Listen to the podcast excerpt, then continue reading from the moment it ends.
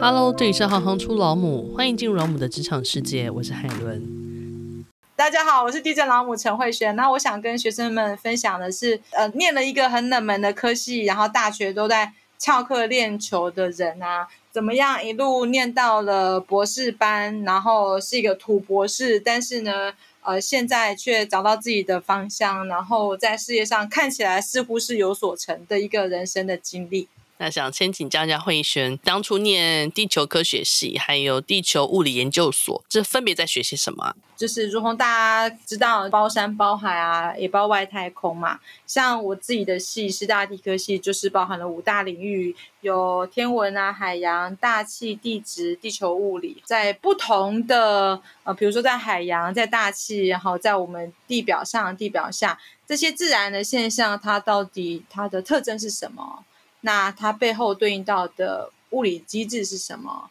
那如果我们理解了地球这种的呃特征，那在这个外太空，在不同的行星，它们有这样的特征呢？我能不能知道这个行星它发生的机制是什么？甚至是它在行星的内部的动态又是什么？这个是地球科学广泛的，就可以用呃五大领域来包含。那地球物理其实。呃，就是用一些我们讲地球物理的方法，包含了什么？包含了像 GPS 啊，哦、你测量地表的变动的、啊，包含了卫星，呃，像遥测的手段啊，就是你在天空哦，特定的地方，你可以可能发射镭射波啊，哈，就是发射一些能量打到地表，然后让讯号回回去这个发射器啊，你可以。做一些分析哈，这个其实也是其中一个地球物理方法。那还有发生地震的地震波，可以在地底下四面八方传，这个其实也是一种得到资料的手段。那由这些资料配合到处理资料的方式呢，你是可以知道我们地下的构造。所以地球物理其实它就是给我处理的资料的方法。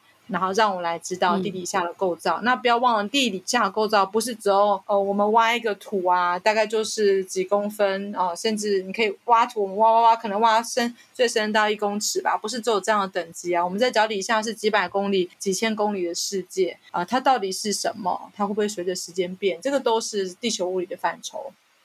那为什么你最后会选择了钻研跟地震相关的研究呢？我大学的时候是考上成大地科系，那我在大三的时候选修了一个那时候的观测地震学。那老师其实课程一开始就跟我们说，地震学啊不是像大家想的这样子，没有什么出路。地球科学也不是像你们想的这么冷门，其实不是冷门的科系，它背后对应到就是毕业生很少。那毕业生很少啊，你去填了那么多的坑。其实对应到就是你的就业的呃机会反而是比很多这个很热门的科系还大很多的。去考公职之外，有很多民间的产业啊，包含了我要去哪里呃挖石油，我要去哪里，我如果想要开温泉区，我要怎么样知道这个地下的水源啊，它是源源不断的呢？水质有没有问题呢？它是不是适合开采呢？或者是对我们很有用的是房子可以盖在这里吗？好，当时呢，这个老师就介绍地震学是用这些，听起来你就会觉得这个领域很有用，然后你也会觉得学了这个领域很像未来是很有出路的，所以我当时是因为这样被吸引进去。您之前有参加过国科会千里马的计划，这个是个什么样的计划？这计划现在还有吗？有啊，其实国科会啊，它挹注了非常多的资源在培养我们的学生。那千里马计划是这样的，嗯、就是为为了要吸引台湾的研究生继续念博士，就是在台湾的博士。因为大家也知道，其实我们对呃土博士有一些成见，那这个成见包含了你未来是不是就在台湾是很难找工作。其实我那念博班。在成大开始念博班，哎，我想要跟你们分享一下故事。我在硕二的时候，因为认识了一些法国老师，就有人老师跟我说，其实你可以去考一下复发的这个科技的奖学金。我那时候也去考啦，我还记得我去法国在台协会，然后去考一个那时候的这个留法的奖学金。然后那个那时候奖学金是理工科奖学金。那这奖学金就是你拿到奖学金，你就可以出国，你可以自己选学校。那个啊，这个还是只有针对法国，你可以自己选学校。我还记得我准备了我硕班做的东西，而且我准备了我想要做地震预测的梦想，我还记得 PowerPoint 都印出来，然后打算要去那边好好的跟口试委员，脑袋中预期有五位法国人排排站，然后我要好好的跟他们讲一下我的志向，这样。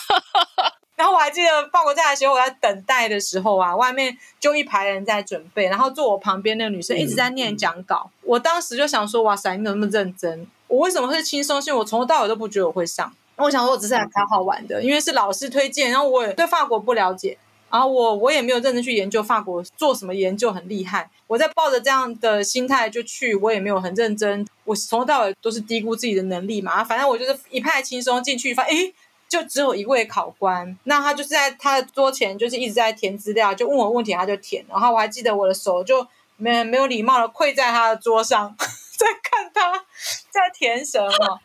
结果那一次啊，放榜了，我居然是第一名。我还记得我打去法国在台协会说，请问一下，是没有几个人考吗？他说哪有，超过一百个人来考，你怎么会这样想？我说因为。我这是第一名，是我名字姓氏什么在前面嘛？他们说，你就是在分数上第一名。那有可能是因为我那时候跟那个法国口试官，他长得像肯德基爷爷哦，我觉得看好亲切哦，我就跟他聊，而且我就讲的口沫横飞，这样讲到地震预测眼睛发亮这样。那很显然的不是地震学的，不然他就想说你到底在想什么？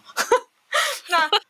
我还记得我是四月去考的，五月一般硕班，如果大家都知道，硕士班基本上很多人都是在七月到八月之间口试。我那时候非常早我就口试了，嗯、我四月底就已经口试了，所以放榜之后，他竟然叫我五月中以前就要去法国，先上三个月的语言学校。所以我那时候就遇到一个问题，一个点是我当时跟我现在老公在一起，刚在一起。嗯、另外一个点，我三个月去，我还是要准备一笔钱，嗯、因为他们说法国奖学金会很慢才发下来。然后我家人，我甚至没有跟他们谈，我只不，我只是觉得我们家也没有这个财力，我也不想要去借钱做这件事。可是后来。现在很多小孩子都是用就学贷款出去啊，那只显出我那时候没有那个决心啦，所以我那时候就放弃了。但是这个机缘放弃之前，我有写信给我唯一认识的一个法国教授，然后他是做构造地址，他就是大家如果去池上有看到那个地牛馆。然后有个安硕叶教授，就是安爷爷，地牛馆是就讲他的故事啊。他长期在做台湾的活动断层，那其中有一个很重要就是时尚断层。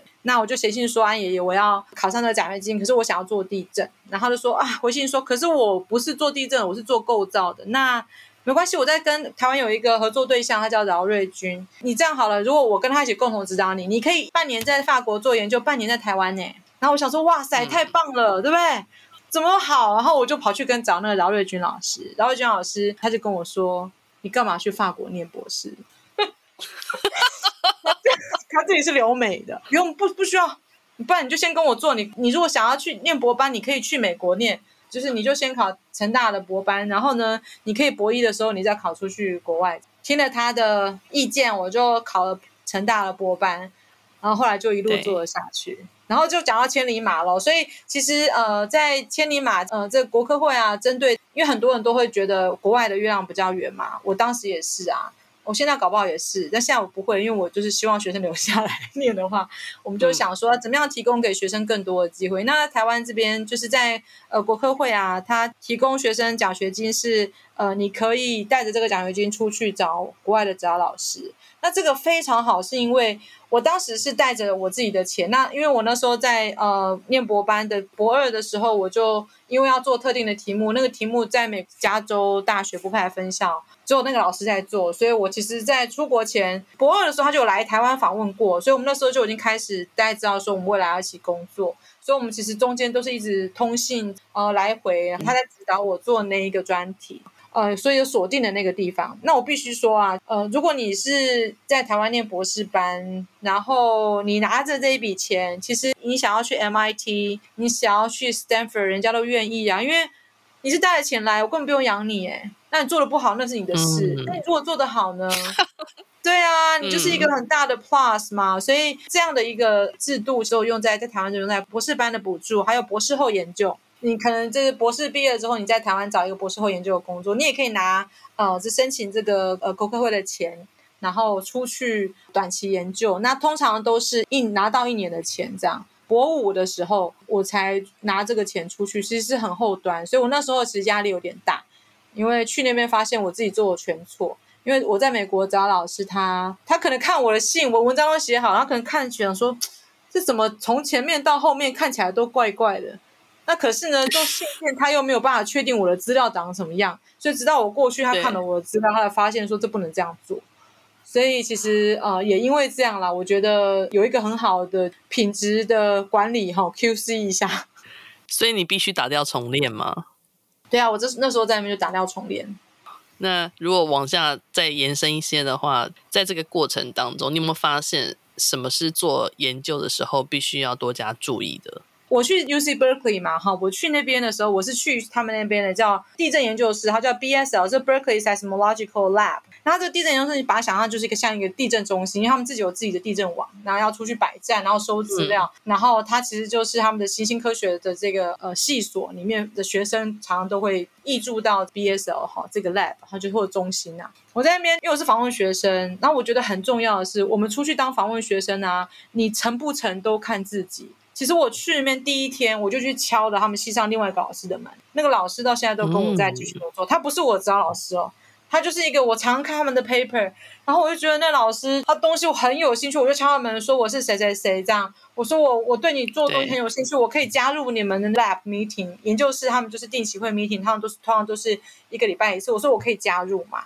然后因为他们在、嗯、呃研究室 meeting，就是他们要报告进度或者是分享文章嘛，他都说当然欢迎啊。那时候我好开心，是因为他还知道我是谁，因为他看过我的文章。我觉得是我这边很重要的获得是，呃，除了我自己跟我那边的指导老师学，我还跟另外一个老师开始了另外一个合作案子，所以我后来呃就跟他一起开始在运作后来博士后研究的这个专题。那他们那个学生啊的活动是，我住的地方是有那个房子有八个房间，然后通常都是一些访问的学者，就是到那个地震那个 BSL 这个地震中心的访问学者里面住的啊。其实如果有这个新的刚进去这个系的这个博班学生啊，他们就会拉我们一起出去呃进行一些活动，像我就参加他们那个新生就会有一些，他们叫 Pop Golf。他就是那一天晚上呢，我们就是全部的那个博士班的新生。可是我那时候不是新生嘛，我都博五了，但我才管他，他们约我去这样。我那时候其实就是抱持着你们约我就去，所以当时我去呃住在那边，我们那个都是那个叫 housemate 哈，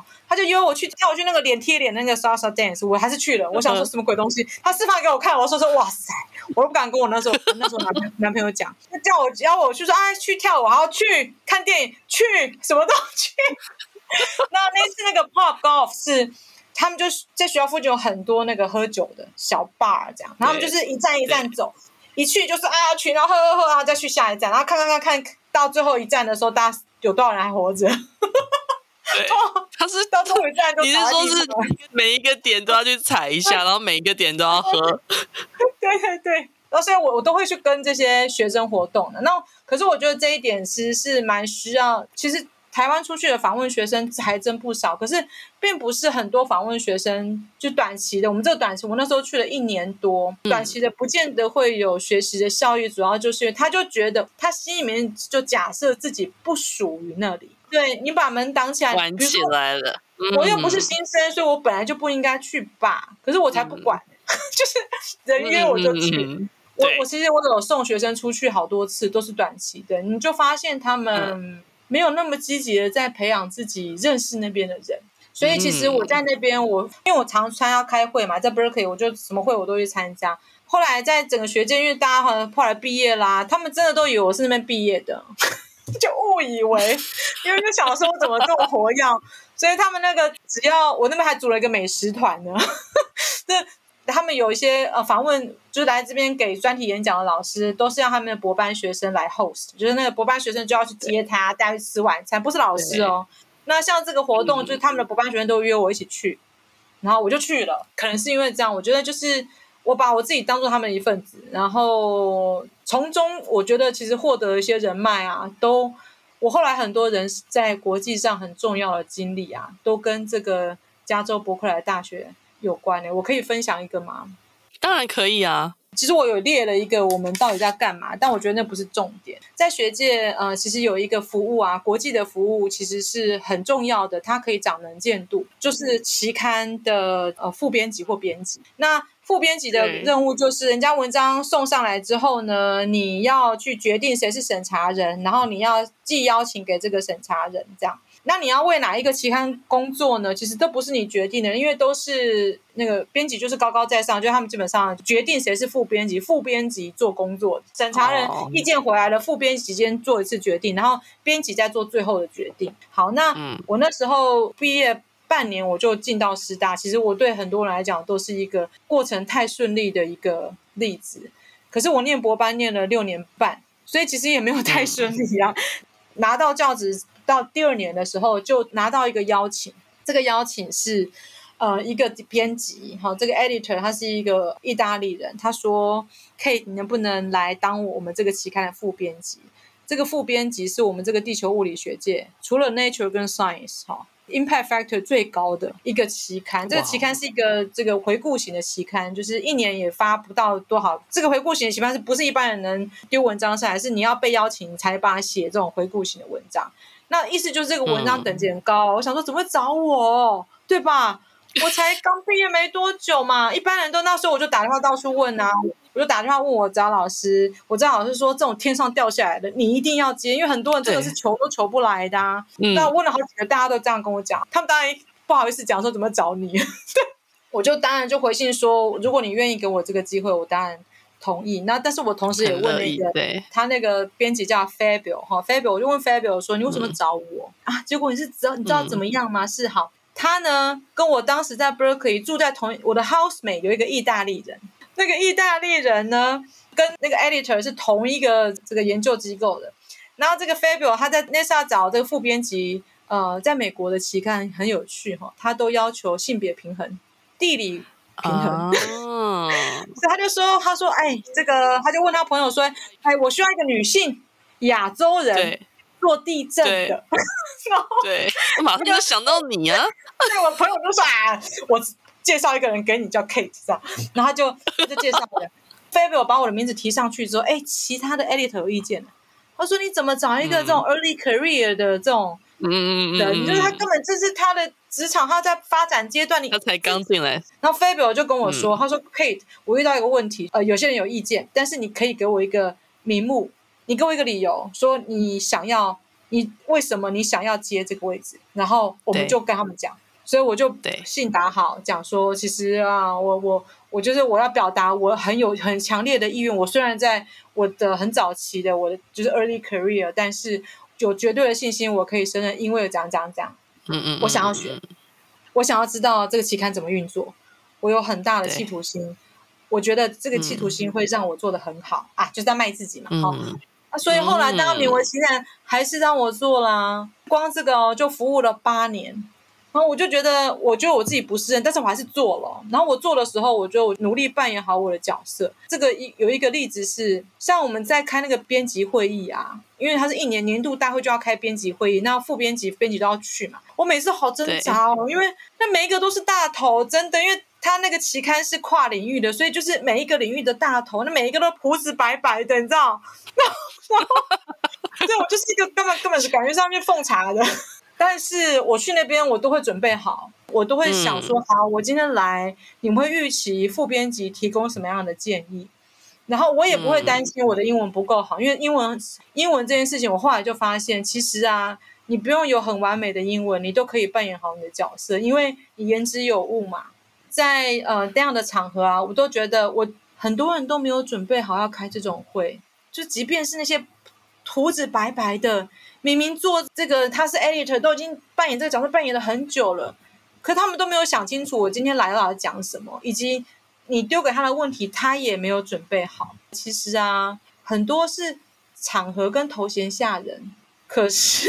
我们把我们自己准备好啊，其实别人会觉得你有用，而且他自己也不会放轻松。我在那那几次我就发现，对，我很像是很不适任的人，我对我自己有强烈的。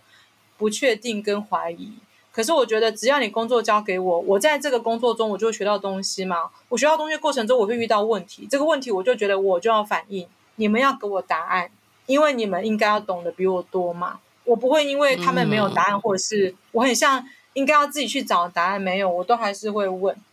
所以我觉得这一串我倒是某个程度是培养自己把问题讲出来的自信心。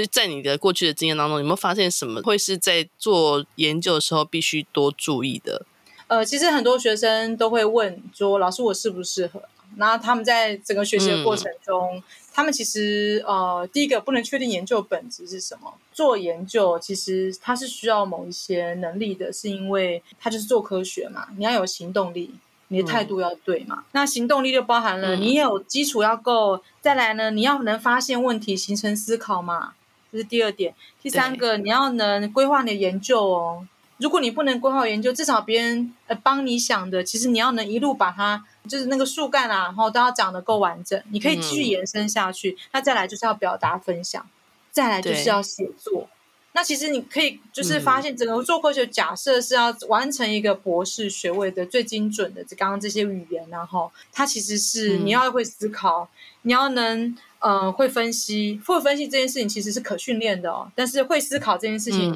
是要更早，在更年轻的时候，国中、高中就要训练的，不然他在研究所会很难衔接。那再来，嗯，表达能力跟写作，这全部串起来才会变成是哦，你竞争力培养好了，我把你丢到任何一个地方，你都可以长得很好。那你就发现，其实啊，我们有很多学生，其实他在这一串，他觉得他自己准备好了。可是事实上，一旦遇到什么问题，遇到期刊文章被拒绝，他就觉得没有道理啊，为什么他要拒绝我？那我就会觉得这就是态度的问题了。所以，我们刚刚讲行动力包含才能，哎，这个东西其实。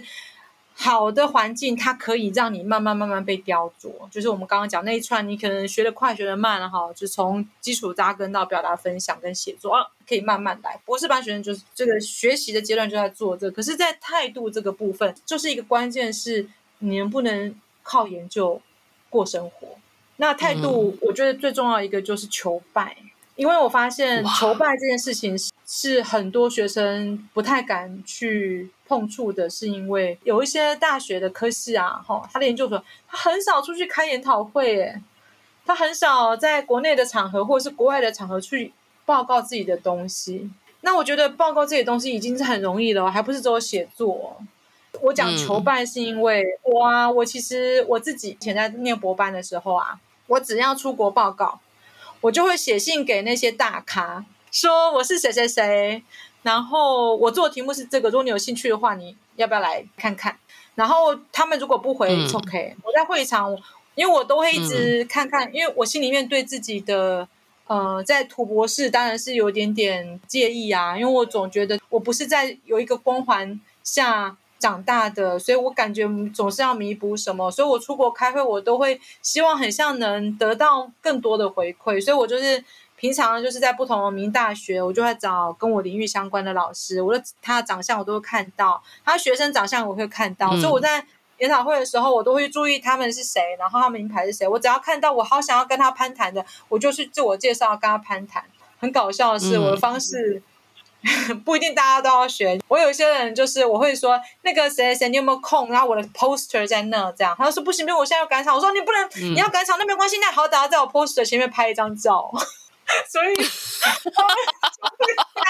我的 poster 前面拍了一张照。那后，来啊，我就是、嗯、我就是后面有几几次场合遇到以前的这些人，他们说他们都记得我。对，他说嗯，他说这是一般人不会做的事。就只是站在那边拍一张照，所以我后来就发现，其实有一些第二次碰面、第三次碰面的机会，会因为前面那一次事件，他们就会啊、嗯哦，有一点点嗯，对话技术，对，有点印象。嗯、然后，而且我个性是真的就是人来疯，就也是因为大家会到我，嗯、我就是非常能聊。然后我真的我出去我出国开会。我如果像我在日本开会，我曾经就买了啤酒，请这边所有那一桌所有人喝，哎，那里面有很多都是国外的演讲者，就是我只要出国开会有场合，对我是完全放得很开，就交朋友啊，然后我我就会觉得这个某个程度是是还蛮重要的，哎，那又回到求拜这件事，就是我会找那些大咖去，大咖去，他绝对不会是给你啊好棒棒，不会是只有这样而已，因为那就是跟他们领域相关。嗯所以他们都会给我一些很重要的意见，然后我心里面又会觉得，因为你是一个在我心里很重要的人，所以他们给我的意见，我又会更加觉得我做这一趟做这个研究有点你的回馈，我会很有成就感。那这个东西就会对应到，那为什么我自己指导老师没有呢？我要讲另外一个例子是，其实我在 UC Berkeley 访问的期间，你会发现那边的学生啊，反而出去啊开研讨会，很少跟人家攀谈呢、欸，因为他们的老师很厉害啊，他们的老师就是那个领域最强的，他们其实某个程度对自己的做的东西非常的自负。某个程度就会让他们在出去的时候有点绑手绑脚。我到底要不要去问？反而不像我这么，我觉得我好积极，在可以被调整，是因为就求败嘛。因为一定要收集够多的负面意见，才有办法让我们的东西未来更有竞争力啦。所以我觉得这件事情，学生常常在一开始没有这样的想法的时候啊，只要表达分享，都怕被别人电了，更不用讲。文章投出去一下被 reject，又觉得啊，老师我怎么会这样？那这就是正常的啊。如果用一句话来说明的话，地震老母是一份什么样的工作呢？地震老母其实他就是做基础地震研究的啊，然后我又是一个母亲嘛，在学术界，因为未来如果你想要在学术界发展，如果你身为我这样的角色的话，事实上就是我的专长到底能做什么？分很多层面啦，像呃，第一个就是出考题啊，当评审啊，国家考试、科展、竞赛这些都是哈。那那你就是决定了某个程度，嗯、你决定了考试的方向。那我觉得这是很重要，是因为你就发现自己所学，如果你能让，比如说地球科学，它就不应该是用背的啊，它是素养导向啊。他应该要让呃思考进来一道题目，那你其实是可以改变的嘛。那还包含了教科书审定啊、专书的审定啊、资格审查这个计划到底写的好不好，能不能通过啊？升等能不能升等啊？那还有一些重要的会议的筹备啊、办理啊，这是一个一个部分。那第二个部分就是我们刚刚看到，就是国际化在呃期刊啊、文章的审查啊。好，那你参加会议的时候，你要有能见度，你可能还要冲这个，你可以。呃，自己写一个 session 啊，就是你要召集一个特定的这个议程，然后所以你要召集议程的过程中，你就会找一些呃适合的人进来啊。那你是联络人的话，你是窗口，别人就会知道，就看到你的名字。所以增加能见度，其实在国际期刊啊、国际会议都是很重要的。呃，我觉得另外一个国际能见度可以做的，其实真的就是呃，在不同的期刊，你就会有我们叫 special issue。就是说，哎，说我对现在哈机器学习在地震学啊，其实很重要的，它是可以发展一个特刊，那你就写给那个这个期刊，然后就说我提一个呃计划书，然后我有一些呃有潜力的候选人可以来写写这个文章，这样这个也是这是就是在国际化能见度的部分。那第三个部分呃，当然就是做研究啊，我自己研究生啊，教课那那我就不讲了。啊、我自己本身我觉得我的使命啊，现在啊，就是推广。我觉得其实是还蛮重要的。基础地震学它要真的能有所贡献，其实就是